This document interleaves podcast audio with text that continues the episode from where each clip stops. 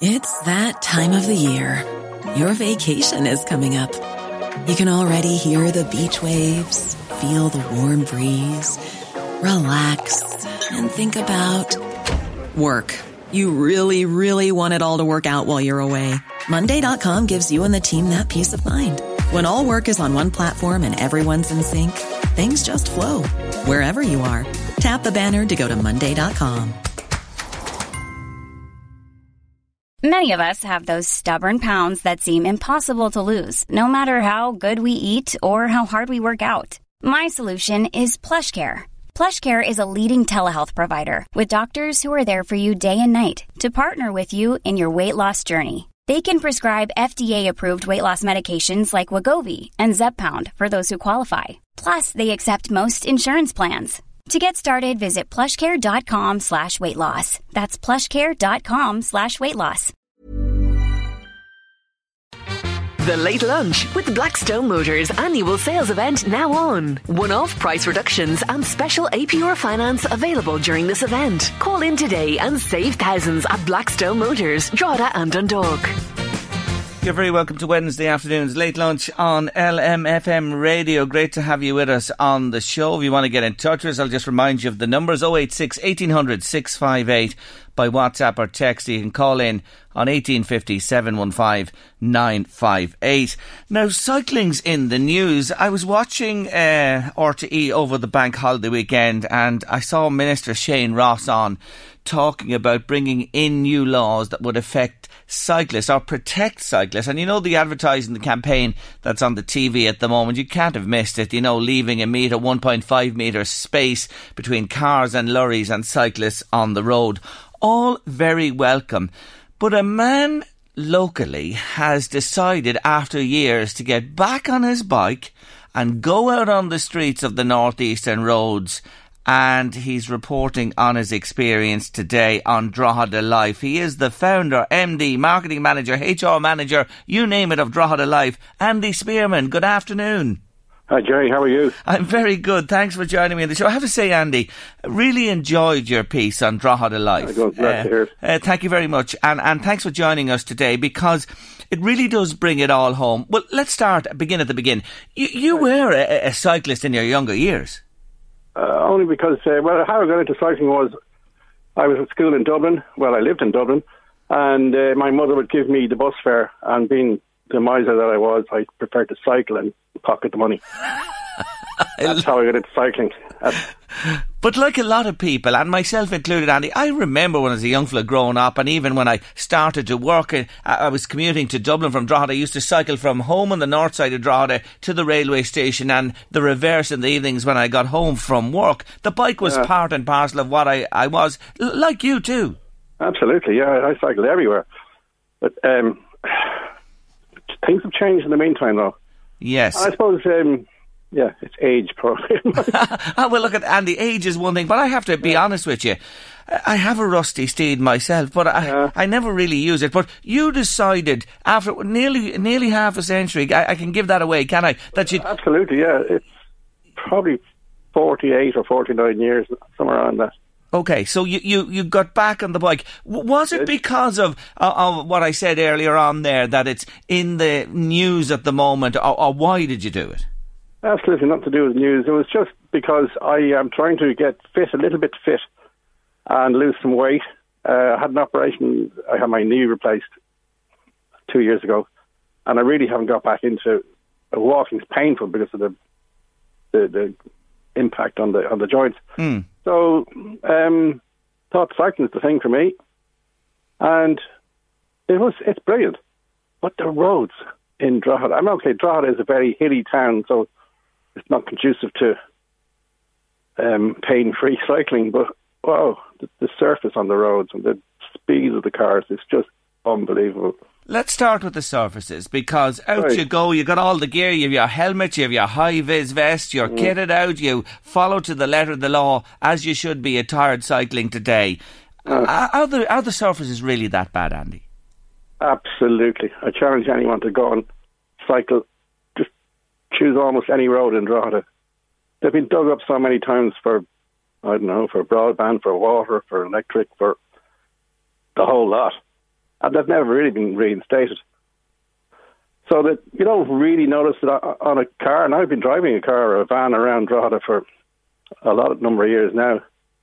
But my God, it is it's literally bone shaking. You you you could uh, pick up punctures. I take it easy enough. There's there's wee holes everywhere. There's bumps. You name it. So uncomfortable. Yeah. The surfaces are poor. That's the first thing you want to say. And for somebody who has joints that are in repair, that wouldn't be the best for sure. Now, what about the, the, the traffic itself? Let's talk about first of all cars.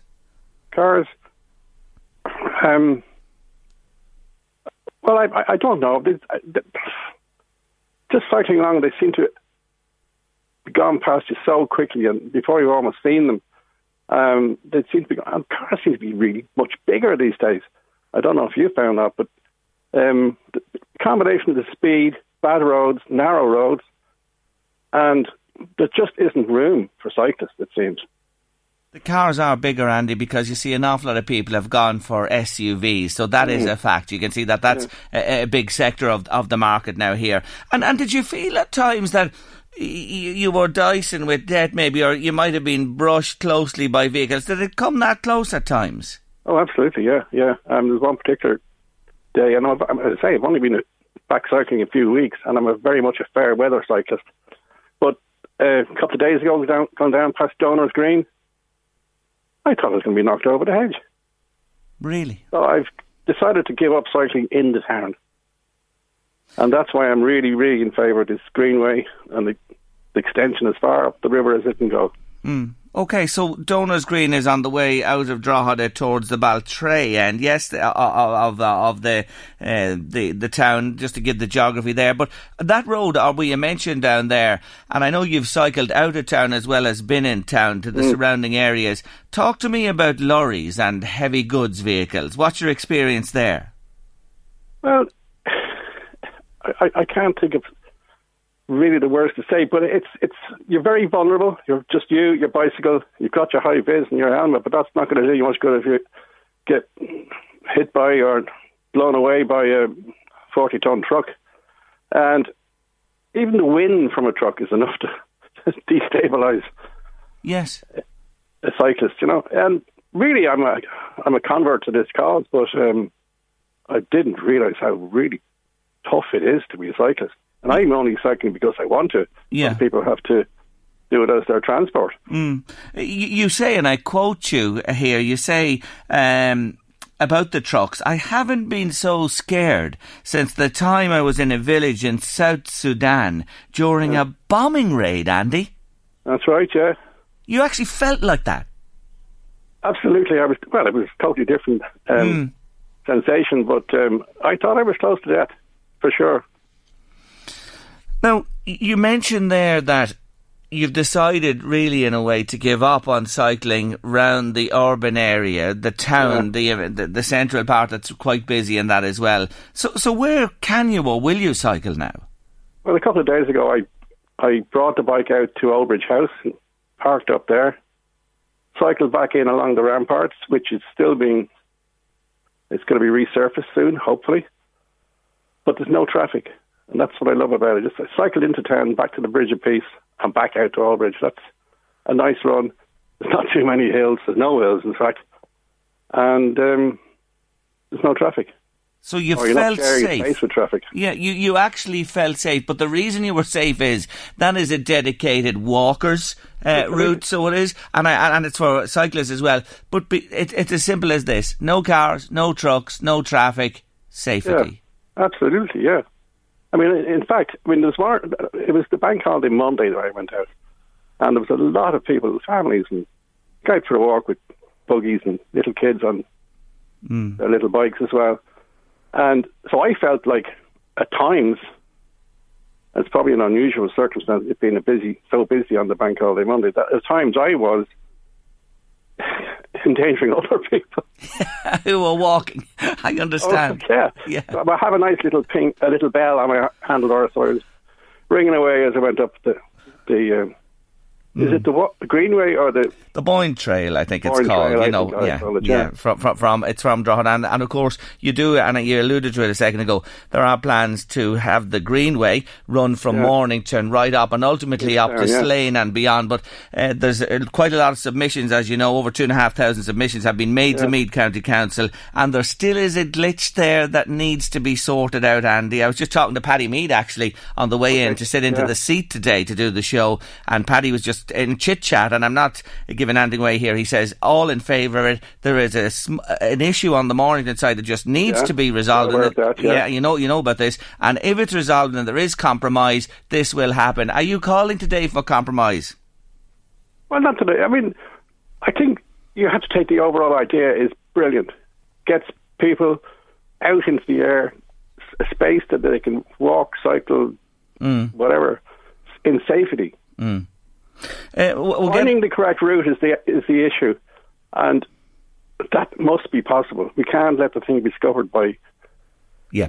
no. Oh, we've Yeah. got a problem. We and the whole thing has to go. That's Yes. it's not on. You know? I, I'm with you on that, and I say here, here to that. It needs to heads need to be knocked together, uh, a compromise, a resolution made in this to happen. Because what a beautiful way that would be from on the coast at Mornington, right up through the historic Drogheda, out to Old Bridge, up to Slane, and beyond. Please God, someday. Past And- Grange, yeah. along this. Yeah. Mm, It's a fabulous aspect up there. It's just one of the most beautiful sights I've ever known. Yeah. And people would be safe. Listen to this, Andy. Keep your comments coming to us. You're listening to what we're saying today. You're listening to Andy Spearman from Drogheda Life telling us about his experience since he got back on his bike. And it's a frightening experience he's had uh, with motorists and with trucks as well on the roads and with the bad surfaces. If you have anything to say, please do comment. Come on to us here. Let us know what you're thinking. 086 1800 658. WhatsApp text or you can call in on 1850 715 958 and it doesn't just apply let me say this is universal this application of this problem to Navan, Kells, Trim, Dundalk you name it Ardee I'm sure there, the same issues arise in all the the main uh, urban areas around the northeast. This listen to this Andy. What about all the cyclists on the footpaths Jerry and Drogheda? I'm talking about Windmill Road Georgia Street the downhill. They'd actually knock you down says Anne. Now that, that, that's that, that's another issue Andy and, and one that cyclists need to be cognizant of Absolutely, yeah. I mean, I, I hold my hands up. I'll try to do it without dropping the phone. Um, I have cycled on the footpath in Drogheda, like specifically um, past the um, Ronald McDonald on Yes, the bypass yes. there, because it's just too dangerous to cycle on the on the on the roadway. Mm. And I'm obviously aware, safety conscious, and I'd be aware of.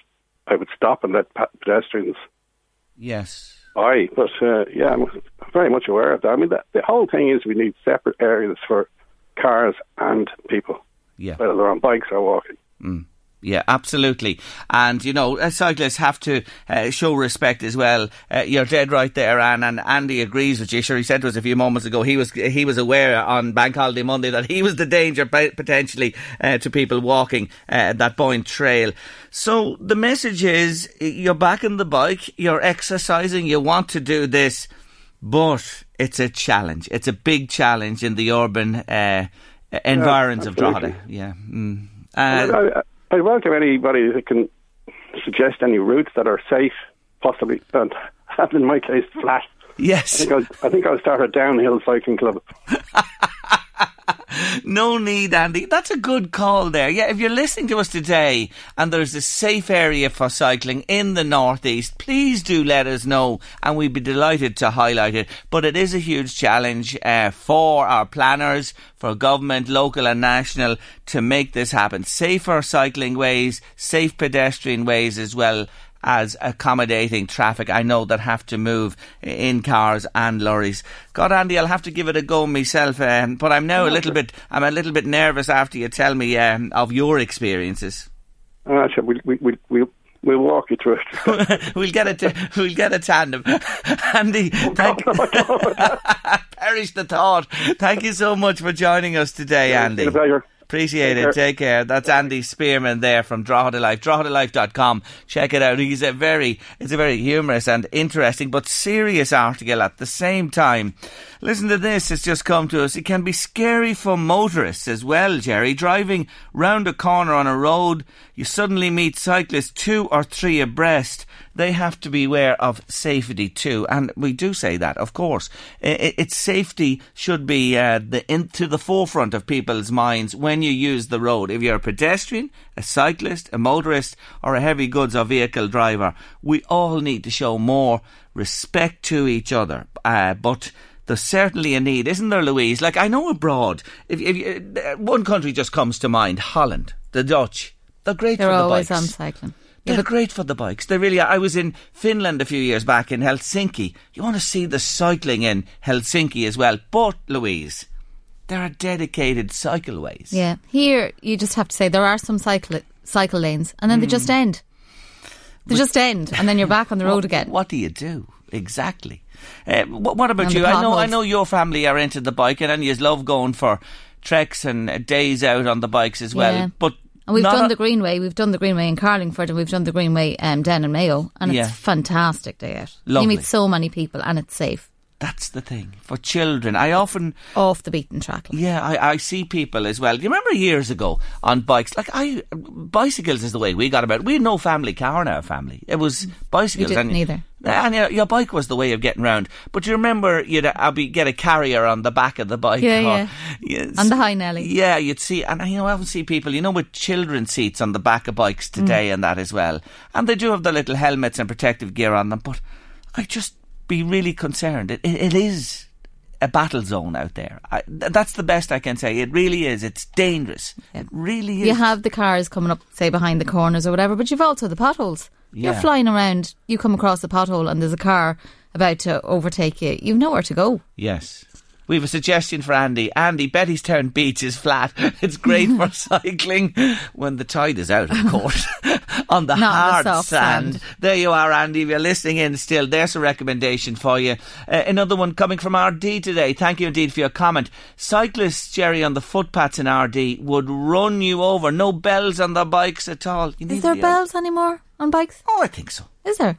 Well, I, I, used to have the old. I used to actually have an, like a, a black kind of a, like a horn that you used to have yes, I remember that as well. years ago. yeah, yeah, you yeah. could yeah. Make like a sound Three. Stooges had. That's a good question because, you know, maybe not. Maybe they don't come. You have to buy them, you know, as an add on. A bell is a nice thing to have to uh, to alert people. Or you a know? basket. Yeah, yeah. Baskets are from yesterday. I don't think many bikes. You have to get a basket added, don't you? If you, if you want a basket on a bike today. Remember that? And it's funny because, uh, as Andy's pointed out, like the cars, and you, you said yourself, the cars are getting bigger and more robust and safer, always more protective. Yeah. And the bikes are getting lighter Yeah. and smaller to to be easy to cycle Yes, and lift. m- more aerodynamic. There's no armoured bikes like. I think I mentioned this before on the show, but my, my my late father told me years ago we lived on the North Road and it was the outskirts of Drogheda at one stage. That was it. When you reached the Gaelic grounds, there was no more spattering of houses. Look at it today. Um, but there was a gentleman lived there and he had a business in Dundalk, in Clanbrassil Street, I'm sure, and he lived on, in Drogheda. But many moons ago, he cycled to Dundalk and back every day. And you can imagine the bikes then and the roads because it wasn't. You have a motorway now. You had a previous M1. It was the roadway before that, even, which was nearly a carriage route. If you, get my drift, uh, you used to go up and down. Wasn't that incredible? to In think all that somebody, yeah, would, would would do that back in the day. They had to, Jerry. Yeah, and I know there are people. There are people that cycle to work today. Of course they do, and fair dues to them. But we need more protection. The campaign that's on television does raise awareness, that's for sure. But oh, look, that article of Andy's just got us thinking today, and we just wanted to mention it and talk about it, and perhaps it will just jog people. You know, safety awareness, all road users to show respect and take care. Keep coming to us with the comments, love them. 086 1800 658 by WhatsApp or text, or again, you can call if you want. Now, 1850 715 958. The Late Lunch with Blackstone Motors annual sales event now on. No deposit and low APR same day finance approval available. Call in today and save thousands at Blackstone Motors, Drogheda and Dundalk. No need to remind you if you've been listening to the bangers these last few evenings that tomorrow is Halloween and it's all about witches, ghosts, and ghouls. But there's a different type of party going on in Navan tomorrow, and we're going to hear about it now because I'm joined on late lunch by Father Shane Crombie. Father Shane, afternoon. Jerry, nice to speak to you. Hello to all your listeners as well. Welcome to the show. Great to talk to you. And before we begin, you have a little bit of a background, I believe, in radio yourself. Well, I the last couple of years when I was in my previous parish in Tullamore in County Offaly, I was involved in Midlands 103 and used to do a little bit of work down there. So it's really nice to be back on the radio again, first time in a couple of months. Great to have you with us. Tell Thank us you. about this Halloween party with a difference in Navan. Halloween party with a difference. Well, it's something that I've, it's relatively new to me because for the last couple of years in this parish here in Navan and County Meath, there's been a party for children, especially for children, on Halloween. But as you said, it's with a bit of a difference. Instead of focusing on the ghouls and the goblins and the horrible, scary stuff, we look at some of the heroes in the Christian tradition. So we invite children to come along as dressed up as their favourite saints. So you'll have St. Patrick and you'll have Mother Teresa and you'll have God knows who wandering around the place tomorrow, as opposed to witches and warlocks and all that kind of stuff. People will say, uh, Shane, that it's uh, a day early, really. Well, I suppose Halloween itself, the name Halloween is actually mean. It comes from the old English words hallow, which means holy, like the Our Father, hallowed be thy name, and een, which means evening. So it's the it's the vigil, if you like. It's like the Christmas Eve of the Feast of All Saints, which you rightly point out is the first of November. So first of November is the celebration of all the saints. So we just said, look, it, let's have a little party on the day that everybody else is dressing up. We'll do it just slightly differently.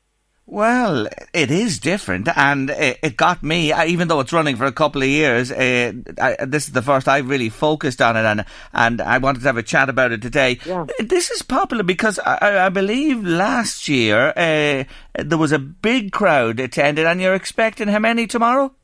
Well, uh, suppose last year there was about 50 kids, so I'd say we'll probably have a few more last, uh, a few more uh, this year. Uh, one thing I would say, in, in, again, when I was in Tullamore, uh, some parents were talking about the fact that lots of the little kids, especially, were getting scared a little bit of kind of all the like. So when you're an older child, no bother at all, but little small ones were kind of getting scared of all the ghouls and goblins. So we kind of put on a party for them on that day as well, just to make it a little bit more, how should we say, brighter than maybe the other the other celebrations. So look, it it remains to be seen how many are going to come tomorrow, but I think a good day, a good afternoon is going to be had by all. There's And- going to be games and party party tricks and all the the, the Halloween stuff that Okay. that we all associated was going to be there as well. Okay, so yeah, Halloween is happening. It's just that the attire is celebrating, as you say, the heroes of Christianity and the church. I believe you have a great woman there. I know her, of course, Louise Dunleavy. But uh, her children, listen to this. She is five, and they're dressing up as Saint John Vianney, Saint Therese, very popular, I believe, John the Baptist, Saint Louis, and Saint Clare. God, there's a hell of a selection there. There's a hell of a second. Well, there's a great photograph going around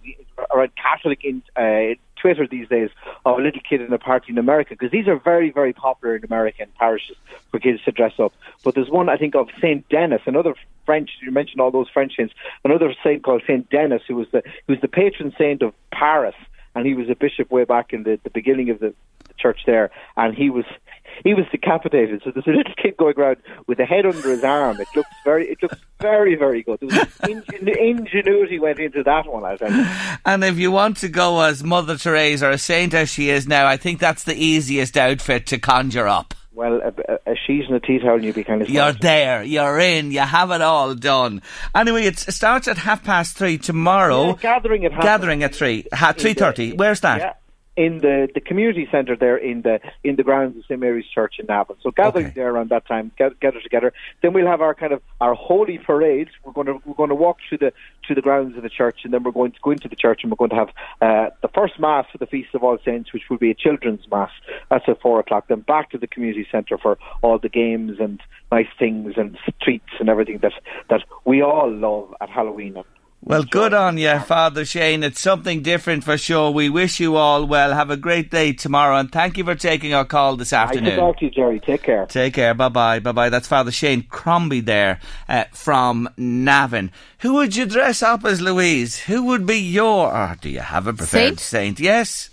Oh, I don't know. You put me on the spot then. Is there Saint Louise? It St. Louis. I don't know Oh. about Louise. Okay. Would you, would you St. Gerard?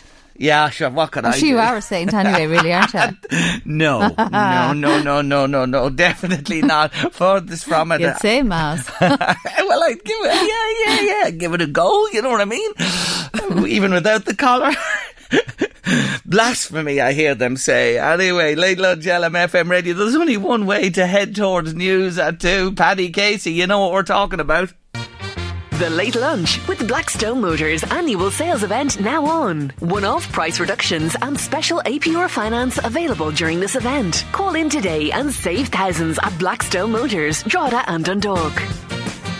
Cup final fever is happening here on LMFM radio as we build up to Dundalk's Extra.ie FAI Cup final clash with Shamrock Rovers at the Aviva Stadium on Sunday. And to celebrate Dundalk's return to the Aviva for the final, we've partnered with Cup final sponsors Extra.ie and our friends at Matthews.ie to offer you the chance to be there to roar on the Lilywhites. We're taking a busload of loyal listeners to the Aviva to watch Dundalk bid to complete the domestic treble. For a chance to win, listen out this week for this sound. When you hear that played on late lunch in the next while, text or WhatsApp us your name and details to 086 1800 658. That's 086 1800 658. And we'll be in touch before the end of the week if you're one of the chosen ones. And that's all with thanks to Matthews.ie and the FAI Cup final title sponsor Extra.ie. Check it out online today. Now, journalist, author, photographer, and it's the latter that propelled Anthony Murphy into the international news feeds back in the long hot summer of 2018. The story of Anthony's discoveries in the Boyne Valley are now in print in a brilliant new book called Dronehenge, and the man himself is in the hot seat on late lunch today. Anthony Murphy, welcome back to the show. Hello, Jerry. Thank you Hello for again. joining me again. but hey, this is the biggest again I think I've ever had with you over the years. Take us back to this fateful day, the 10th of July 2018. You'd been on holidays. Yeah, I, I, I had been on holidays to Spain with the family. Uh, I, ironically, during a hot, dry spell in Ireland, we needn't have left home. You know, we went for the sun, and it was sunny here. Um, yeah, and I just returned and was come back to work, and you know the usual, you know, commute to Dublin to go to the job and all the rest. You know. And you are looking forward to seeing people again, saying hello, sporting your lovely tans, and then you notice everyone else in the office has as good a tan, or maybe even better, because of the weather you mentioned here. But that's a side story. Look, you go to work, you punch in your day, and you come home, and what puts it in your mind? You say that day I was reading in the book, you felt there was something different about you. Or Yeah, I, I was excitable all day at work. I was kind of giddy, you know. I had flown my drone the previous evening at Brú na Bóinne um, to have a look at Geraldina Matthews Stout's excavation trench, you know, and get a picture. I of was out there, you. know that. That's yourself. right. Yeah. And uh, there was something in the back of my mind saying, look, go out there because with the drought, there might be features in the landscape that we haven't seen before. And Steve Davis of UCD, the archaeologist, said to me, you know, Site P, which is one of the henges, it, it should look different than it's ever looked before, you know. And, and I had this sort of anxiety or anxiousness to fly. You know, I wanted to go back out again, even though I'd been out the previous evening.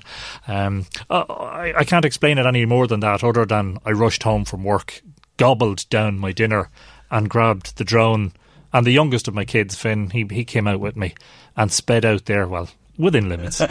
within the speed limit. And and, and, you do describe, you, you met Claire Tuffy, who's, uh, that was another ironic meeting because of Yeah. Claire's association with Newgrange and the Boyne Valley. Yeah, and Claire pulled up at the side of the road and we had a brief chat.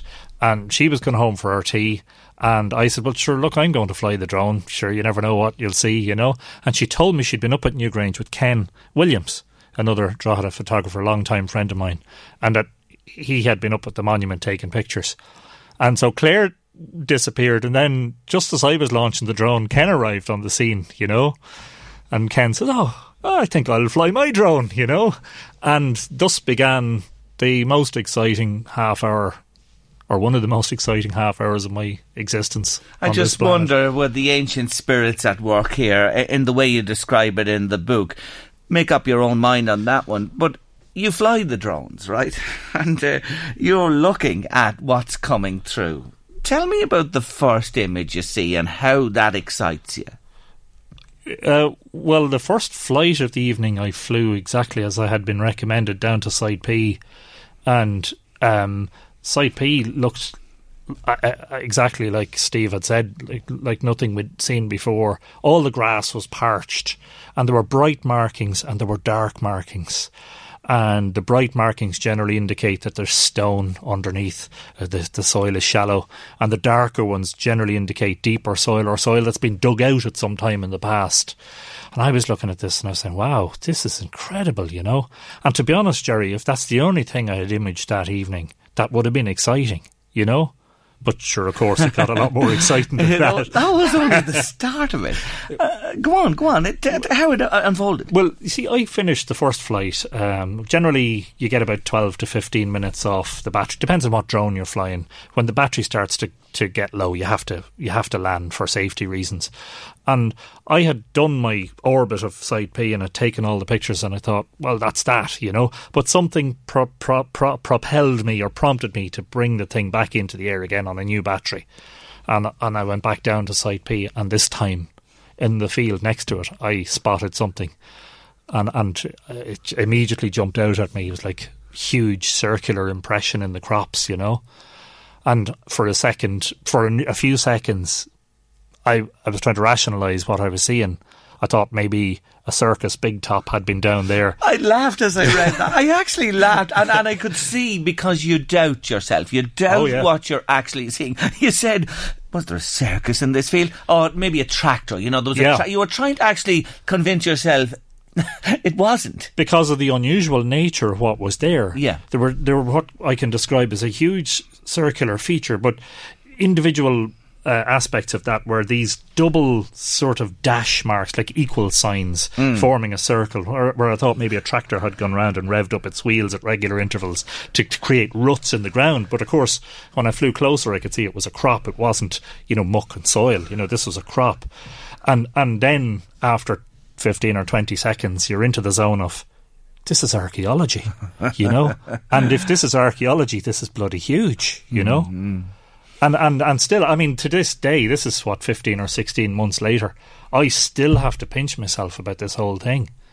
It's, it's so enormous. I mean, this, so what we're talking about for, for the public who, who don't know, this is what we believe is the footprint of a type of monument called a henge, a giant uh, structure measuring more than 500 feet in diameter, uh, which had basically vanished from the surface of the earth at some point in the distant past and presented itself again during the drought. It's remarkable. It really is. And, and the purpose of a henge was what? Oh, sure, look, we don't really know. I mean, um, uh, obviously, this year I've been busy reading as many archaeological publications about henges as possible. Uh, the general feeling is that they are assembly sites. There are places where some sort of crowd is involved. Um, we could speculate as to what exactly took place in the middle. Um, won't give too much away, I suppose. I don't want people to read the book. And, Yeah, and- it's and- in there. It Yeah, is in but there. I I mean, what we're talking about is uh, a, Neolithic arena of sorts. Yeah, yeah. A place where something happened in the interior, Mm. watched perhaps by Yeah. several hundred, if not a couple of thousand people. people. And, and and is it tied in with Newgrange that same time frame, that era, that I- I- I- same era, not exactly the same time frame. So this would be without excavation. Of course, we don't know exactly, mm. but we assume it's what we call a late Neolithic structure, and there are a lot of late Neolithic, Neolithic even structures on the floodplain of the Boyne. Several of which were discovered by myself and Ken. A drone henge, of course, gets all of the attention because of the uniformity of it and the, the circular nature and the pattern of it. Um, we're talking probably in the time frame between four and a half thousand and four thousand nine hundred years ago, which would be a few centuries after the passage tomb phase. So And here's the thing, and, and your second chapter, I was as I started into the book, I, this just well, you've you've titled the, the chapters, I'd say, brilliantly as well, because they really pick out the essence of the story as it moves on of drought and drones, and that is a fact. the drought was unprecedented in 2018. Yeah, I mean, you have to go back to 1976 Mm. to see something similar, but the 76 drought was later in the summer. Right. Uh, I think July, August sort of time, when a lot of the crops might have been harvested, you see. So the timing was perfect on this one. I mean, I know there were drought conditions in 1995, I think, but they weren't nearly as severe. Yes. I mean, this was, we hadn't seen, I think uh, it's in the book. There hadn't been rain in the Boyne Valley since late April, mm. and so this is the tenth of July. Mm. So two and a half months without a drop of rain. Everything was parched. Everything was struggling for moisture. You know. And the technology. You talk Of about course. 76. Yeah. You talk about your wonderful drones that you have now. Modern technology married with an unprecedented drought. Yeah, I mean the drones are a cheap way of getting in the air. Mm. Now I say cheap. You can buy a new drone for maybe a thousand or two thousand euros. You can get them second hand for a few hundred. They're a cheap way of getting in the air compared to having to hire an airplane and pay for fuel and, and a pilot and all the rest, which is the way it used to be done. So we had pioneering aerial archaeologists in previous generations, the likes of the late Leo Swan and uh, Dr. Gillian Barrett, who's mentioned in the book, people who who who did that, went up in planes and took pictures. Leo Swan took lots of flights over the Boyne Valley. I've seen lots of his pictures. He he seems to have just been unlucky. It just wasn't visible when he flew over, you know. The drone I mean they're all over the place now. You see them regularly. Everybody's buying a drone these days. But they're particularly useful for people in our field, myself and Ken, people who take pictures of monuments because these monuments are huge structures and they look great from the air, you know. You thought about sitting on the news. Now, come on, Anthony, journalist extraordinaire. You know today sitting on things really ain't an option. You had to let it go pretty quickly. Yeah, well, one you? of the problems was that um, I knew the landowner, David Redhouse, um, of Newgrange Farm very well, and uh, I was trying to contact David to let him know what had happened, but I couldn't get an answer. And I was anxious about that because I, I didn't want, you Mm. It's know. his lands, yeah. Yeah, exactly. Um, as it happens, uh, I, I, I got in touch with him later in the evening and found out he was out of the country. But myself and Ken uh, were sitting debating about this, and Ken said, Look, someone else could come along with a drone tomorrow morning and see this. And you know and I said look the big mantra in newspaper journalism is if you have a big story do not sit on it because it will blow up in your face and you'll see it somewhere else tomorrow morning. And so on that basis we felt we had to release the images out to the public. And what happened was simply unprecedented. You became a huge international news story overnight. Now hold that there because we have to pay a bill here. We're heading to a break. Anthony's staying with us. I might have just have a copy of a book to give away from you. Anthony Murphy's with us. Dronehenge is the name of the book, the story behind the remarkable discovery at Newgrange. And just before I forget, it's launching this evening That's in right, the Jerry. Highlanes Gallery Yes. at half past seven. Yeah. And everybody welcome. though this is an open launch anybody who wants to come along please You should get free. along. If you have nothing planned for this evening, if you have something planned and can change it, get along to the Highlanes this evening because there's a brilliant MC there as well. I can tell you that. His name is Paul Murphy. You're getting two for the price of one. Anyway, may I read a little excerpt, would course. you mind, from this wonderful book? Let me just read these few lines to you. And this is Anthony writing in the book. One of the calls I had received in the morning time, this was the morning after the night of the discovery when Anthony uh, issued the press release to say, was from Sinead Brazel of LMFM Radio, who is working on the Late Lunch show, which is hosted by Jerry Kelly. Shortly after leaving home to drive to UCD, I rang Sinead to let her know that I couldn't come to studio as planned. Sinead suggested we do an interview on the phone. Just after I emerged from the port tunnel, we nearly bloody missed him. The phone rang. It was LMFM and Sinead. I found a place to pull in the car. Late lunch host Jerry Kelly spoke to me about how he'd been to Newgrange Farm on the day before at the dig with the Stouts. That's Geraldine and Matthew. And lightning doesn't strike twice, or does it in uh, uh, italics here in the book? Well, it certainly did. We were the first, weren't we? We- We, were the first you spoke to. Hats off, Jerry. Early in the morning of Wednesday, the 11th, uh, Ruth O'Connell got in touch with me to say she'd seen my Yep. uh, social media post and wanted to do something about the story. So ye were first out of the traps, and thus began the craziest three weeks of my life. I'm not joking you. For three solid weeks, all I had time to do was work and talk to the media. I couldn't do anything else. I barely got time to fly the drone at all. I couldn't. I was practically divorced from the family for three weeks. They felt like I was a complete stranger to them. I mean, it went RTE that day, right? Then it went to the BBC. Then it went to Europe. And by Friday, the American networks had picked up on it. And I thought after Friday, you know, things will calm down. And the following Monday, the Dowth Hall uh, Passage Tomb revelations were made, and I thought definitely the story's going to calm down now. But it had a resurgence, and for three weeks between between media, I mean news media, online media, TV, and then blog sites and obscure media like magazines I'd never heard of. I mean foreign publications, French, French, South African. I was on Japanese TV, you know, and I just thought, goodness me what would have happened if you know, I hadn't rushed out with the drone Tuesday evening mm. and I just decided to sit watching TV. Ah, Anthony, we know? all ask those questions at times, but you know, that's history at this stage. You were the victim of your own success, let me say. Here's the thing you met also one of your childhood heroes. Uh, a man who's well known in this field on British television, Tony Robinson. Yeah who people might know as Baldrick from Blackadder. Yes. Yeah, I mean, I, I had watched. Um, my wife will tell you, I, and I still watch Bla- episodes of Blackadder, uh, and really, really loved it. Um, and I've I, I got a cunning plan and all that, and then you see Tony Robinson was the host of um, Time Team, which was the archaeology program, yes. which is a brilliant, brilliant program. Well, I really loved it. Some people, some people weren't that fond of it. I, I, I really loved it. And so I got an email from uh, Windfall Productions, who were making this show for Channel Four, which is called Hidden Britain by Drone, and they said, "Look." Because of the exceptional nature of your find, we're going to leave Britain to come to Ireland to have a look at yours and thus uh, began that little adventure where I went to London for a day of filming with Tony Robinson, one of my heroes. Got a an autograph and a, a, selfie, a picture with him. Got to spend time chatting with him. That was brilliant. You know, I really believe the spirits of the Boyne Valley have been with you on this journey and made that happen as well.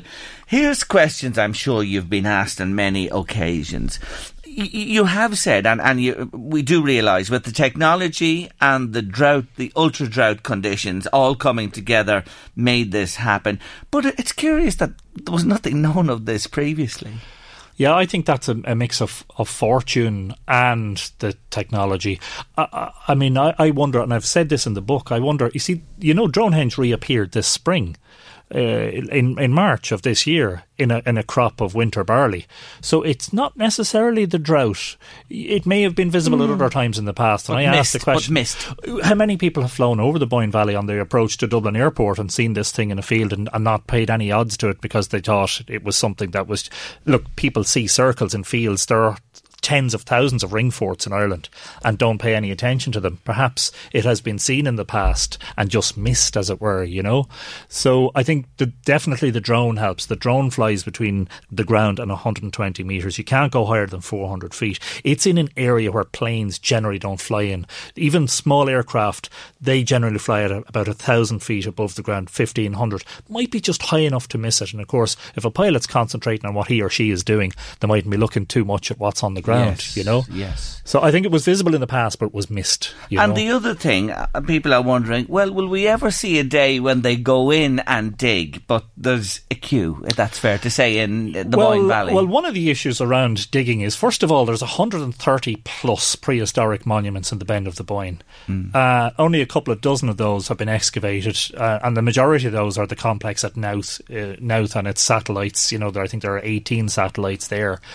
There are as many as a dozen henges in the Boyne Valley. The only one that ever got any excavation was at Monknewtown, and that was because there was a building being being, being done. And it was a rescue excavation. So yeah, uh, if there are a dozen of them, well, where do you start? You know. Um, and the other thing, of course, is a lot of the monuments are on private farmland Absolutely. and active farms. You and know. What, what do you do about that? Not straightforward at all. Um, when you when you when you reflect, how many did you say? Eighteen months are we on, or whatever distance you, in, in, in months and time you, you said there earlier. do you feel like you're, you're like you've done an awful lot of work? Let me say we, we have spoken to you previously, and Yeah. and your website is Mythical Ireland. You're big time into this, Oh yeah, but obsessed, you could say. well, no, no. I think a passion is it, it, it would be better to describe it. But you know, at times you do need that just little touch or rub of the green, if we if we like to call it an Irish thing. Do you believe you got that? That that was just meant for you. There's something, to me anyway, I feel that there are sort of exceptional circumstances around the find and, and it's very serendipitous. And, and, and yes, I mean, I've spent a huge amount of time in the Boyne Valley over the past 20 years, a huge amount. And, and when ordinary people are sitting watching TV, or you know they're they're doing their social thing, or they're at the pub having a drink, uh, half the time Anthony's out by the side of the road at Newgrange with his head looking up at the stars, you know. And and there's a sense of there's it's a lovely reward for that investment. And I mean the investment of passion and time into researching the monuments and the myths and the landscape and and spending that time there. Yeah, it's lovely. I mean, there's there's definitely that sense. I mean, I, I, I still say, and I mean it from the bottom of my heart, there are still days where I have to pinch myself and say, "Is this is this real?" You know, And like I in the in the immediate days afterwards, that was very prevalent. Like mm. this this this is so so unreal. You know. Ah, it's a great, great story, and it's wonderful now that you've committed it to print in this wonderful book. And I know you've worked with Liffey Press always, and they Yeah. do a marvelous They do. job. The images, Presentation's ah, the fantastic. presentation, It's a lovely gift book, Oh, know. well, I was going to say that. Mm. What a gift this would be! A beautiful, beautiful gift as we come towards the end of the year. Well, look, I just want to remind you again that tonight you're all welcome to the Highlanes Gallery in Drogheda. Beautiful space. If you've never been there, what a night to go there. Dronehenge is the name of the book, and Anthony is launching it this evening at half past seven. It's an open invitation. Now, we have a copy of the book to give away. It'll be signed and all for you. And here's the question if you'd like one of these beautiful books.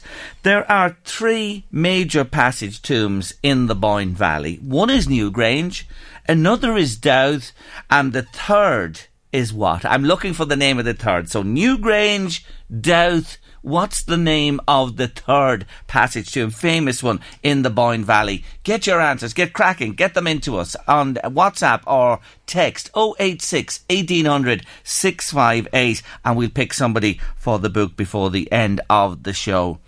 Couldn't happen to a nicer fella. Absolutely delighted for you. Best wishes with Thanks, the book, sir. and it'll be available all over. And can you get it online? Oh yeah, Yeah. You can get it on my website if you want a signed copy on Yeah. Amazon, the usual, and in all the bookshops. Great. MythicalIreland.com is MythicalIreland.com. Anthony's website. Check all the wonderful stuff that's there. It, it really is a credit to you, I have to say. How do you find time? The band, I don't know. the Yeah. journalism, I the know. books, the drones. I fit a lot in. You do. Give a busy man a Burn the task. candle. And Yeah. he'll get it done for sure. Anthony Murphy, thank you so much Thanks, for joining Jerry. me Thank on you. Late Lunch today. Thank you. The Late Lunch with Blackstone Motors annual sales event now on. The 2019 Renault Clio and Captur have never been so affordable with no deposit required. Call in today and save thousands at Blackstone Motors, Drogheda and Dundalk. East Coast Cookery School. We're back with Tara Walker, who this year is incorporating the flavours of the Boyne Valley into each of the features in the series. And today, Tara, it's the turn now. Today we have Boyne Valley blue cheese and Bawn. It's Michael and Jenny Finnegan out near Slane in County Meath, and they've been producing this cheese, which is absolutely wonderful. The blue they've been producing for longer than the Bawn. So I've only tasted the Bawn a few times, but the blue a good few times. It's a lovely, what they would say, introductory blue cheese in that it's not too strong, but at the same time it's not too mild. There is a good flavour from it. So today I'm going to make a lovely little pissaladière um, or a pizza with no tomato sauce on it using caramelised onions with some nice finely sliced potato, Boyne Valley blue cheese, and a little bit of thyme. And then I'm also going to do, which I'll start with first, a little kind of salad of chicory with the blue cheese, some caramelised apple, and a little bit of candied walnut. And then finally, we're just going to have a little taste of the bawn on some little crostini. I have a lovely homemade fermented hot sauce, and we've a little bit of tomato relish to taste. So the Finnegan family, we've met them before on Late Lunch with their award-winning cheeses. They've picked up awards not alone in this country but abroad as well. So we're delighted we're using a homemade cheese today here in East Coast Cookery School. So first up today is the chicory Boyne Valley Blue and candied walnut salad. Absolutely, Jerry. So, first up, I'm just going to get my candied walnuts on. And this is a great little recipe to know about. Um, it can serve any type of nut really and it just adds an extra little bit of flavour and dimension. So you can see here I just have a little bit of greaseproof and baking paper and I'm just sprinkling a little bit of sugar over the walnuts. You don't need to be too precise about this. White sugar, brown sugar, any sugar will do. And then I'm also just popping little with my teaspoon, getting little drips of water. Drips is not really the right word, but just, you know, a little um, sprinkling of water over, and then we're going to get them into the oven. And I actually made this at a class last week, so I have some nuts left over. While those are in the oven, let's have a look at the ones I made last week. You can see them here. I've just reheated them a little bit there just to bring them back to life. And you can see they're perfectly nice to use, even though it's a little bit later on. Oh, yeah, they're beautiful. So, how long will you give those walnuts in the oven? They need 15 to 20 minutes on a good hot oven of about 180 to 200 until they're nice and golden brown. Sometimes it takes a bit longer. But can you smell them now? They just smell delicious. Oh, they're they? absolutely gorgeous. So, next up, I have an apple here and I'm just going to caramelise that a little bit. So I have some butter going into the pan, a nice knob of butter, and when it's foaming, I'm going to just put little wedges of apple. So this is a cooking apple. Any apple really will do the job for this because you're just looking for a little bit of sharpness, really. That's the whole point. You could even use a pear for this either, would be lovely. So just slicing little wedges of my apple, and then I can hear the butter foaming over there. So let's get them in. So you have the wedges of uh, the peeled wedges of apple there in the butter on the pan, and you're going to leave them on the pan there on a high, low, or medium heat. Yeah, I would say medium. So once my butter was foaming there, you can hear it sizzling there a little bit. I've added a little bit of oil in to stop the butter from burning, and really just for a couple of minutes on each side, just to get that nice golden caramelisation. And then the last little job I have to do, Jerry, and I know we've done it on the show before, but it's funny people seem to really enjoy seeing this at the classes. My version of a, a little French dressing. So as always, I have a little jar here. I have a clove of garlic, which I've just, I haven't chopped or anything, I've just kind of bashed it a little bit. And I'm adding some white wine vinegar, actually, sorry, cider vinegar I have today. White wine vinegar, sherry vinegar, cider vinegar are always all lovely vinegars for this job. Then I have a little bit of extra virgin olive oil and a little bit of bog standard olive oil. I know that's a bit pedantic, but I don't want the extra virgin olive oil overpowering the flavour of the dressing. And then finally, a little bit of Dijon mustard, which I just love in the dressing. And I'm going to give it a shake up. Again, you can make a batch of this at home, leave it in the fridge. I would often have a dressing like this on the go for maybe a week. And then I can just, it's very handy, just pop a little bit over whatever I'm making for dinner, you know, whatever vegetable or a salad accompaniment I'm having. And then a pinch of salt and a little bit of black pepper. And that's our dressing done.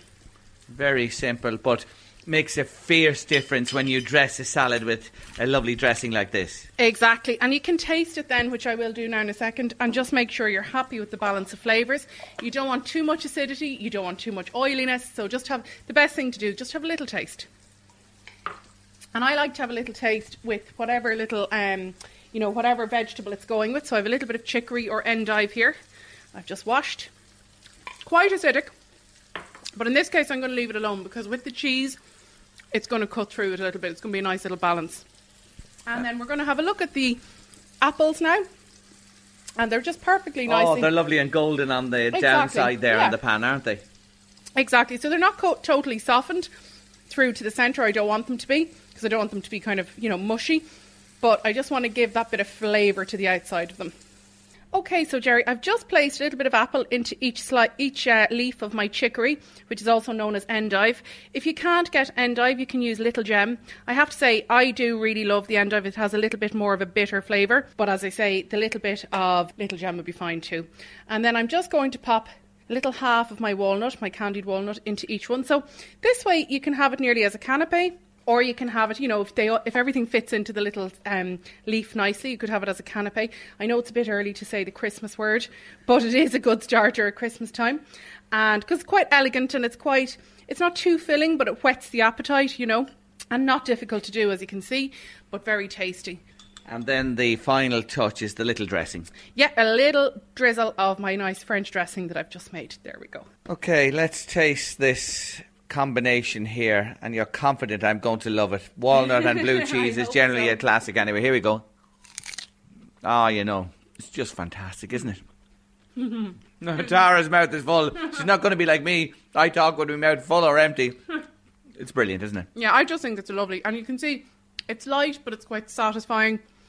And a lovely little kind of starter to do, I think, or, or canapé as we're having it here. And I have to say, in case listeners missed this, that is a, a goat's cheese, a blue goat's cheese. Yeah, absolutely. It's Boyne Valley Blue Goat's cheese, isn't it beautiful? Oh, it's just the most beautiful cheese. Fair dues to Michael and Jenny Finnegan. I have to tell you, they've hit the nail on the head with this, and I ain't surprised it's won all these awards at home and abroad. But that is a terrific starter. Good. I'm glad you enjoy it. Canapé starter, say what you like, it's absolutely fabulous. So that's our chicory, Boyne Valley Blue, and candied walnut and apple salad. Coming up after the break, homemade pizza with caramelised onion, potato, blue cheese, and thyme. If that doesn't whet your appetite, I don't know what will. Stay with us on Late Lunch.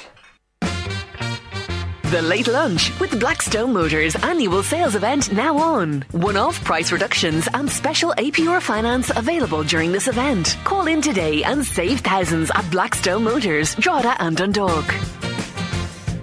East Coast Cookery School, Tara Walker, working with cheese today from the Boyne Valley and the Finnegan family near Slane. A beautiful blue and a Bawn cheese as well.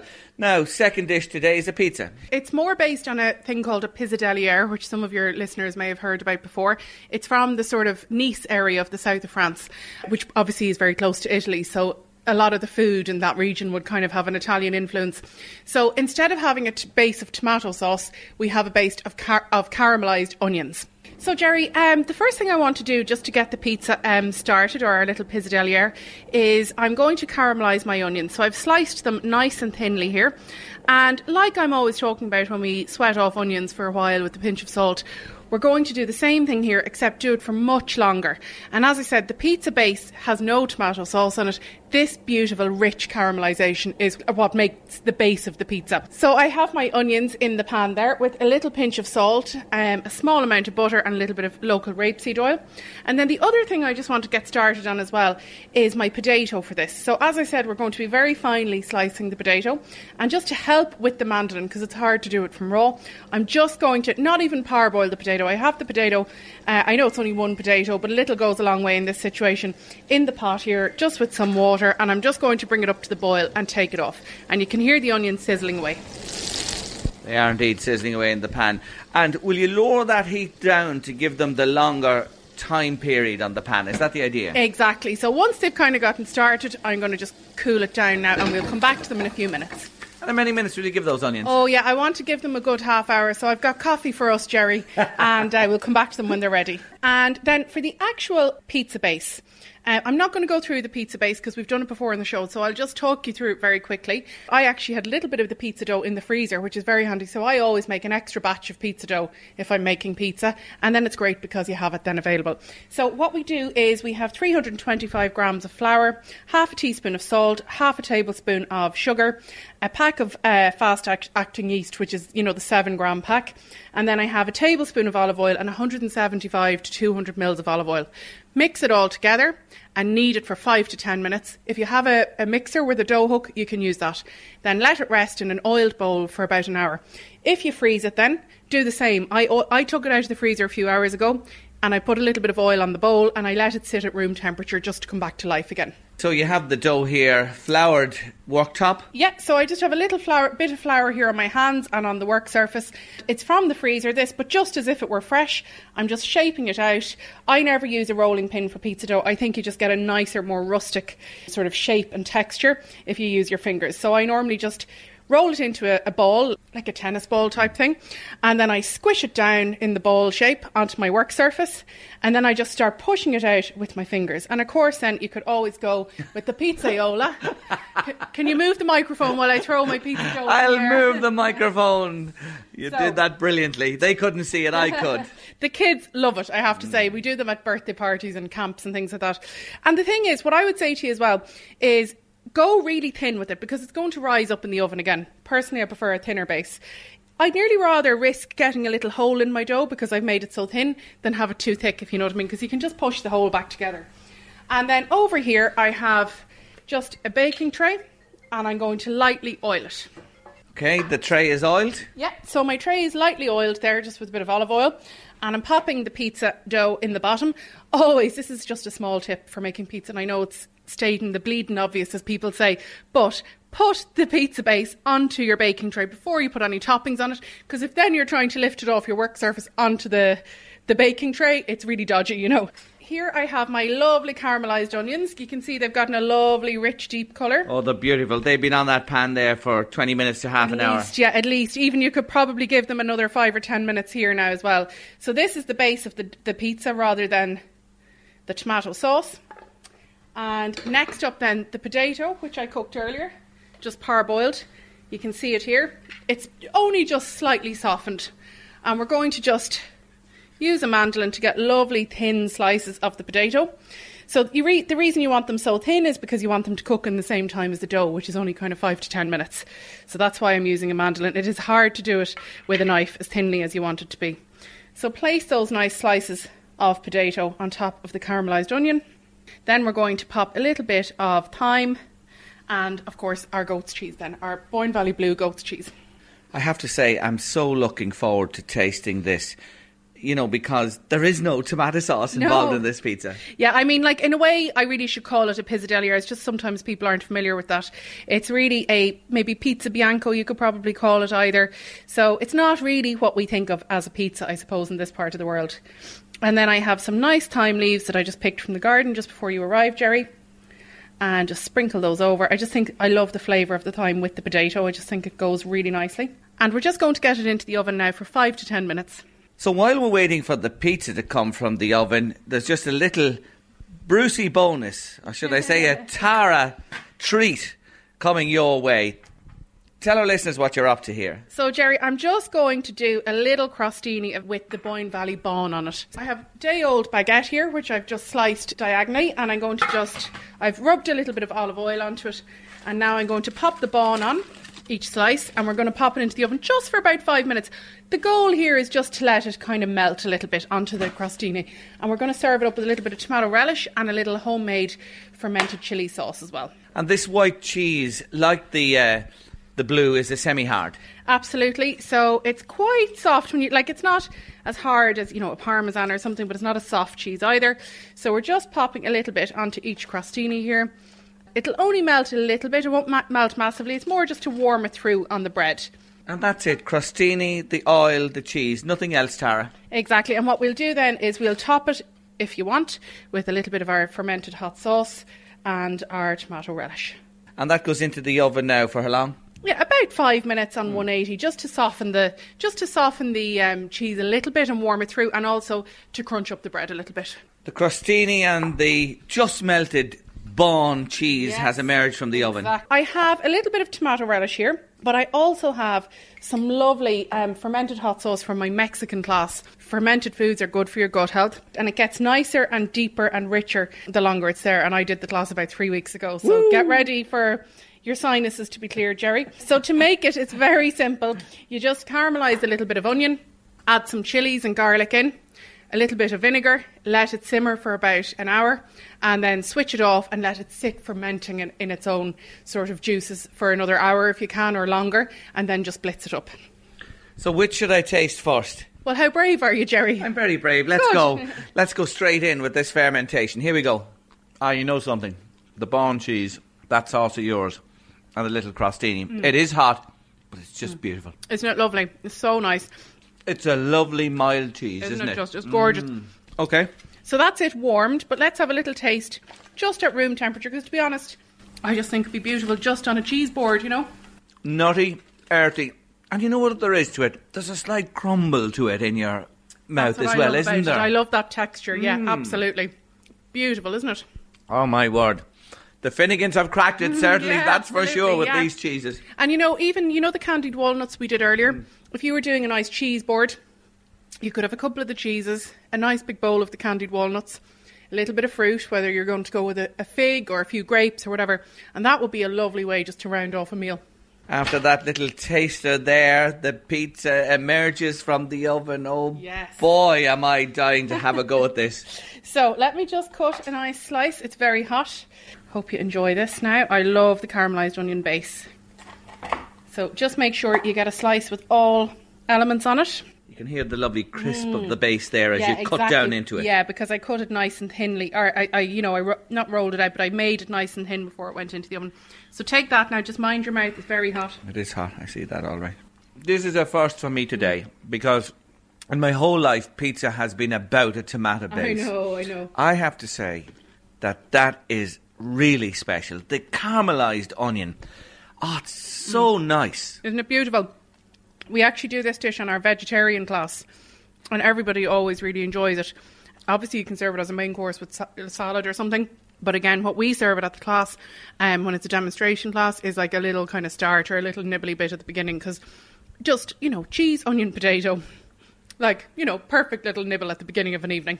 And I must add, with our green fingers, how little addition of thyme from the Yes. garden comes true in the taste there, it doesn't it? it? really does. It really does. Like I would, you know, I'd be sorry now if I couldn't get um, fresh thyme for it. I think you really need it, you know. But of course, you can use dried.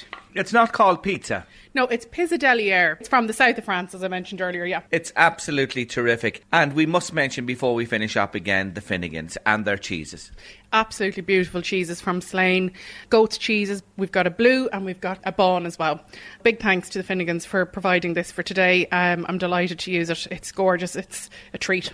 And it is another flavour of the Boyne Valley right on our doorstep here. Check it out and enjoy it. And Tara, thank you very much uh, for inviting us here again today on Late Lunch. It's always a pleasure. Great to see you as always, Jerry. Thanks a million.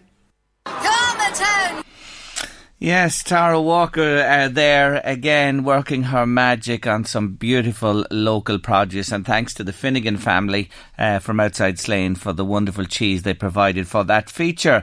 Now the brand new Púca Festival, the Púca Halloween Festival is taking place in Drogheda Athboy and Trim until this Saturday the 2nd of November. Expect fiery processions, spectacular illuminations, feasting, mischief, live music and lots more. For tickets and a full list of spooky events see pucafestival.com or Púca Festival on Facebook. That's P-U-C-A festival.com. Check it out. I'm a cyclist. I wear the gear. I've gone to keeping out from footpaths because cars, vans and lorries some come so close to you, says a listener. I'll not cycle on the footpaths. I've complained to the Gardaí in Dundalk and Blackrock about cyclists on footpaths and cycling on the wrong side. Saw a, a lady knock a man off his bicycle as she was trying to come out her gate onto the footpath. Uh, she gave him the money, of course, to uh, replace the wheel, says a listener. It's a serious problem round Blackrock outside Dundalk and on the Dublin Road. There are cycle paths there, Jerry, but they won't use them. Think cyclists should stay off the paths. Thanks for that comment. We were talking to Andy earlier on in the show about his discovery after getting back on a bike after almost 50 years. How dangerous it was. Um, another one has come to us there. This is lovely. Uh, over 50 years ago, my cousin and I would ride our bikes up around Ravensdale and St. Bridget's Shrine, also around Camlough. We set out from the old Merhivna early in the morning with our flasks of uh, coffee and RD loaf sandwiches made by my late aunt, God bless her, who would not see us until the late evening in summer, says Niall in Navan. We can just place ourselves back then with you.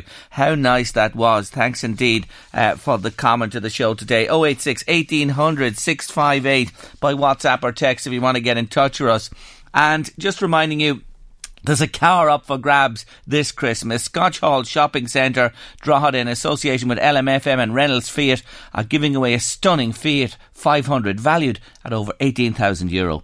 Every time you spend 50 euro across any of Scotch Hall's 50 plus shops, you'll have the opportunity to enter the draw. Just pop your entry form into the draw drum located in Scotch Hall and stay tuned to LMFM to see if you're one of the lucky finalists. Every week from now until Christmas, LMFM will announce a weekly winner, and this week's winner is Doreen Flynn from Tullyallen, County Louth. Congratulations, Doreen, you've won a €100 Euro Scotch Hall gift card, and you're going into the grand finale car draw, which takes place on Sunday, December 22nd. Best of luck to you. News and sport on the way on Late Lunch at 3. The Late Lunch with Blackstone Motors annual sales event now on. No deposit and low APR same day finance approval available. Call in today and save thousands at Blackstone Motors, Drogheda and Dundalk. There are three major passage tombs in the Boyne Valley Newgrange, Dowth, and Knowth. Knowth was the answer we were looking for for a copy of Anthony Murphy's wonderful new book, Dronehenge, the story behind the remarkable discovery at Newgrange, being launched, just to remind you again, tonight in the Highlanes Gallery in Drogheda at half past seven. Everybody welcome. And with the answer now, the book is going to Matty Miles from Ardee this afternoon. Well done to you. We'll be in touch to make the arrangements, Matty. Enjoy. And don't forget, folks, that Funderland, you know, Funderland usually in the RDS the end of the year. Well, it's in Dundalk at this very moment. It's open every day from two o'clock up until the 3rd of November, which is Sunday. And, you know, with midterm on at the moment, if you're looking for something to do, it's a great way to keep them entertained. Uh, for more information, check it out, funderland.com. Into your uh, big wheels and, you know, the hurdy-gurdies. Yeah, I used to be. Do you know I don't know, mean? as I get older, I'm getting to be a bit of a scaredy cat. What's that? Do you ever hear of a hurdy-gurdy? Kind of, uh, That's what they were called, coaster. hurdy-gurdies. Yeah, yeah, you know all the things when a fun fair came. You used to hear people saying hurdy-gurdies. Did you ever hear that are they word? like the things on the flat, like that twist and I twist ho- around? I, hope so. I love them. I love them little horses that go around and just go around slowly. I That's think you're a bit big now to, to that be no, ran out of the no, place. no, no. Well, I could be lifted. Yeah, I could. No, that's that's The uh, pink speckled one. they'd be saying, "What's that outfit there doing on them little things with all those children?" It's only because I love them because the they lollipop. go slow and you can't fall off them. That's my type of hardy gurdy. but what about the we have, you know, the the roller coasters? Are you a roller coaster woman? Yeah, I used to be having one in one in years. I remember being on a few in Euro Euro Disney. Were you? Mm, oh my fantastic. word, they are something else. I, I, I, I've been to Florida a few times and uh, to International Drive and the parks there. Oh, Louise, I remember going. I nearly lost Sarah one day when she was tiny in one of those big things. She was under my arm. She nearly got out, even with the belt in her on the seat. I'll never forget it. Those things just frightened the life out of me. I'm not into them at all. Are you not? Oh no! But then I remember we went to um, one of the new parks. It only opened at the time. I think it was Islands of Adventure in Florida, and Miriam was determined. She doesn't. It wouldn't bother her. There's this thing called the Hulk, right?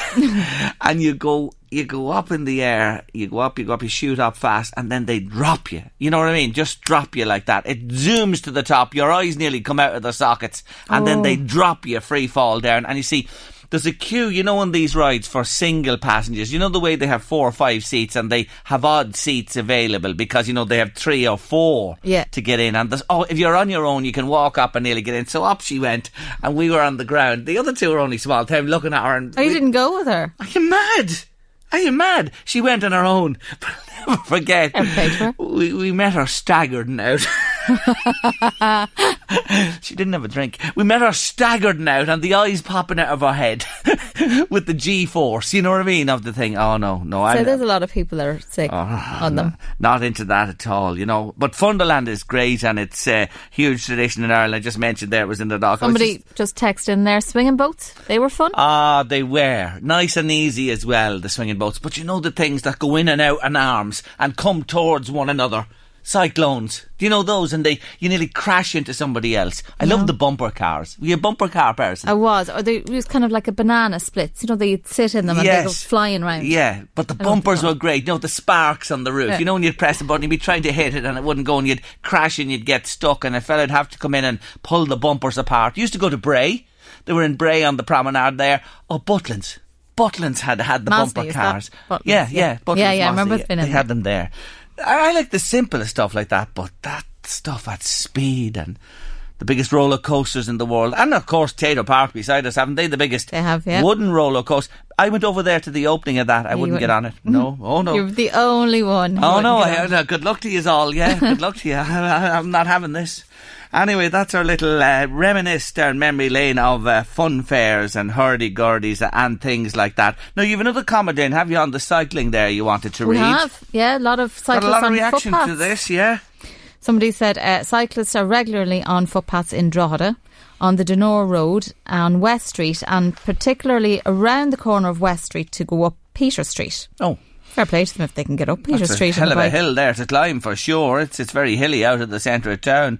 Uh, but it seems uh, we've had mention from Ardee, we've mentioned from Dundalk as well about cyclists on the footpaths. It's, it is a, a a problem all over. But like, where do cyclists go? Where do they cycle? I don't know. I just sorry, Jerry. There's just another um, another WhatsApp just mentioned Yeah. there. Um, says the extreme is the best ride. It goes upside down, twists it every way. It's unreal. The extreme. The extreme. Where is that? That's what we got Is that do. in Funderland? Or is it in Sunderland? Or is it in Florida? Or where is it? Maybe you'd let us we'll know where up. that is. No, thank you, whoever you are. Enjoy it yourself. Have a great time. But leave me on terra firma going round like the magic roundabout. dun, Myself and Florence and Zebedee just going round on the little roundabout on the ground. That'll do me just fine. Falling out of the bed, huh? Uh, Biggest yeah. scare you get, Jerry. Anyway, what's coming next? We're going to be Funderland. talking. that lady has said. Said Oh, it's in Funderland, is Yep. it? Thank you so much for coming back to us. It is in Funderland, so go and enjoy it. It's great. It is fantastic, and people have the, the, the gumption for it. I just don't have. I'm a big scaredy cat, to be honest which. I hate heights. Anyways, up next on Late Lunch, there's a new group forming called the Dundalk Bay Rivers Association, and we are going to hear all about it in a couple of moments. The Late Lunch with Blackstone Motors annual sales event now on. No deposit and low APR same day finance approval available. Call in today and save thousands at Blackstone Motors, Drogheda and Dundalk. Hey, Jerry, you've left an image in the mind of um, P. Matthews, who WhatsApped us and said laughingly, "Yeah, Jerry is a Dougal on the roundabout."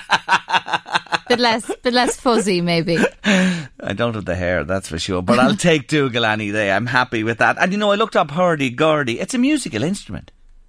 But at home, they used to say if there was a fair in town or a fun fair, they called them, are you going down to the hurdy-gurdies tonight? I don't know what the link was, but there you have it. What Just, kind of musical instrument is it?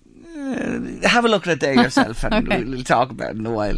Anyway, let's talk to our next guest on the show. He's waiting patiently. Afternoon to Liam Woods. Hello, Liam. Afternoon, Jerry. How's it going? Thanks for having me on. taking it. Not at all. Delighted to talk to you because I'm curious. The Dundalk Bay Rivers Association. Liam, tell us what's it all about. Okay, so um, a river association. I'll just explain it first a bit. Basically, it's it's a voluntary organisation. Okay, and f- for the Dundalk Bay area, we're going to be concerned with uh, Dundalk Bay and its coastline, and then there's, there's also six main rivers that flow into the bay. So it'll go up as far as I suppose the Cooley Peninsula. Uh, there's a big river and the Flurry River up there, and then down into Dundalk. Obviously, there's a, the Castletown River just north of the town. Um, then we've got the Fane, which flows into uh, Blackrock there, and then there's the Dee and the Glyde, which flow into uh, into the Bay of Annagassan. And so, oh, you know, we're, we're the, the association's chiefly concerned with these rivers and the coastline that they flow into, and, and just uh, you know, we want to m- make sure um, that they stay, I suppose, that they don't degrade o- over time. Because one of the things we're seeing is from uh, Environmental Protection Agency, we're seeing that our rivers are degrading. Every report that they bring out, gradually, gradually, our rivers they're just they're losing their quality. And uh, I suppose the- the goal of the association is just to kind of claw back some of the some of the gains and get our water quality back up to where it should. Um, uh, one of the one of the big losses actually is actually it's a big river in uh, in the Cooley Peninsula. That was actually pristine river. It's one of the highest uh, water quality rivers you can get, and it lost its status there in the last in the last round that the EPA brought out in, in 2017. So it's the likes of these these pristine waterways that we have to we have to maintain them, and we have to and bring them back as well, bring them back to what they were. Now, you coming from a, an angling perspective, and I understand that well myself, and water quality is just a major issue for all of us. Um, who are you looking to take part in this? Right, anglers are one users of the waterways, but of course these rivers flow through farmlands. Farmers are involved there. There's water extraction going on. There's you know all that type of stuff. Who do you want on involved in this association? So it's basically as many people. The, the more diversity we have, the better. I know, uh, Okay. you know, anglers are, are very, you know, they're on the river a lot. There's, Yeah. a lot of vested interest in waterways. But you know, we we, we don't obviously we want anglers, but we want we want a good diversity of people. Anybody has an interest in water quality, rivers, lakes, the bay. It's really to kind of get a broad spectrum and ha- have a lot of skills and experience from from its members. You know, so then we can we can draw on like everybody, everybody can bring something to the table and suppose you know have have a greater impact and maybe a larger voice for you know for highlighting issues and concerns okay. that we might have. You know. Okay, I hear what you're saying. So this association has a broad remit. All stakeholders, anybody who has an interest in the river and the waterway, is welcome to come along. So Absolutely. you're brand new. This is a new group. Your inaugural meeting is happening when and where? Uh, so it's it's totally in its infancy. Uh, kind of just kicked off in the last few weeks. Um, the, the first meeting we're taking place, it's in Carrickmacross, and it's in the workhouse there in Carrickmacross. Uh, it's going to be on November 9th, and it's starting at 10 a.m. It shouldn't go on for too long. Uh, there's some refreshments there anyway to keep people uh, keep people uh, sustained. But it's mainly just to get get some people. This will be the first one, and probably hold another in Dundalk as well to get some people involved. And a lot of people might have questions even concerns, you know, want to know more, want to know about the direction where, where the association wants to go, and uh, it'll be want you know want to get people involved and just answer some of those questions. Mm. Uh, and you lobby? Will you? Is that the idea to keep this in focus and uh, and lobby on behalf of the rivers and the waterways and the bay with the likes of the EPA, with government, with what? Yeah. Well, yeah, that would be one of the goals. It would be to be highlighting issues that we would have concerns about and you know lobbying would be part of that definitely. Um, I mean, that definitely the EPA does does look after waterways in terms of protecting the quality of it, but um, you know we, we definitely will be lobbying to, to make sure that the testing that is, is adequate and we're getting enough reports and we know what's going on, definitely. Mm. So uh, th- there hasn't been a, an umbrella group like this before. This is a, a first of its kind. Uh, it, it would be in the area, yeah. Yeah. yeah I mean, it's. I mean, there's a nationally there's some uh, a lot of interest now in river river trusts, and again, it's kind of similar to an association, but uh, it's just it's, yeah, it's picking a, an area, a wide catchment area of, of several rivers, or even it could be one large river, and just focusing on it because you know a river. If you see where it runs into the sea, it's, it's had a massive journey. If you think about it, like the likes of say the Dean the Glyde, I mean, they go the whole way when they split. I mean, they go to Kingscourt, Drumconnor, mm. uh, Carrickmacross, and same to Fane. The same goes all the way up into Castleblayney and into South Armagh. So it's a massive system. That's why it's so important to have a good membership, a good and a good uh, scope of people from all the different areas because you know eyes, eyes and ears in the rivers and and they just feeding back information about areas that we can combat and, and look at look at uh, concerns. Yeah, great stuff. I, admire what you're doing. I like it, and I just wanted to bring it to the public's attention today. The meeting is in Carrickmacross, the Workhouse, Saturday, the 9th of, uh, of November. Saturday, yeah. 9th of November, that Saturday week for from 10 a.m. 10 a.m. on the Saturday morning for an hour or so. From source to sea and beyond. I wish you well, Liam. That's, that's it, Jerry. Great. Cheers. Thanks, Thanks indeed. Thanks for joining me on the show. Do appreciate it. That's Liam Woods there, an angler, talking to me about the Dundalk Bay Rivers Association. And it's a fine initiative. I welcome it. And anything that can focus us more on water and water quality and all that provides for all of us is a great idea. That's our lot on late lunch for this afternoon. We're going to leave you in the company of the wonderful Bryan Adams. You come back to us, but we leave you today running to you. See you tomorrow, half one. The Late Lunch with Blackstone Motors annual sales event now on. One off price reductions and special APR finance available during this event. Call in today and save thousands at Blackstone Motors, Drogheda and Dundalk. Flexibility is great. That's why there's yoga. Flexibility for your insurance coverage is great too. That's why there's United Healthcare Insurance Plans. Underwritten by Golden Rule Insurance Company, United Healthcare Insurance Plans offer flexible, budget friendly coverage for medical, vision, dental, and more. One of these plans may be right for you if you're, say, between jobs, coming off your parents' plan, turning a side hustle into a full hustle, or even missed open enrollment. Want more flexibility? Find out more about United Healthcare Insurance Plans at uh1.com. It's that time of the year. Your vacation is coming up. You can already hear the beach waves feel the warm breeze, relax, and think about work. You really, really want it all to work out while you're away. Monday.com gives you and the team that peace of mind. When all work is on one platform and everyone's in sync, things just flow wherever you are. Tap the banner to go to Monday.com. Many of us have those stubborn pounds that seem impossible to lose, no matter how good we eat or how hard we work out. My solution is PlushCare. PlushCare is a leading telehealth provider with doctors who are there for you day and night to partner with you in your weight loss journey. They can prescribe FDA-approved weight loss medications like Wegovy and Zepbound for those who qualify. Plus, they accept most insurance plans. To get started, visit plushcare.com slash weight loss. That's plushcare.com slash weight loss. Even when we're on a budget, we still deserve nice things. Quince is a place to scoop up stunning high-end goods for 50 to 80% less than similar brands. They have buttery soft cashmere sweaters starting at $50, luxurious Italian leather bags, and so much more. Plus, Quince only works with factories that use safe, ethical, and responsible manufacturing. Get the high-end goods you'll love without the high price tag with Quince. Go to quince.com slash style for free shipping and 365-day returns. Without the ones like you, who work tirelessly to keep things running, everything would suddenly stop. Hospitals, factories, schools, and power plants, they all depend on you. No matter the weather, emergency, or time of day, you're the ones who get it done. At Grainger, we're here for you with professional grade industrial supplies. Count on real time product availability and fast delivery. Call clickgrainger.com or just stop by. Grainger for the ones who get it done.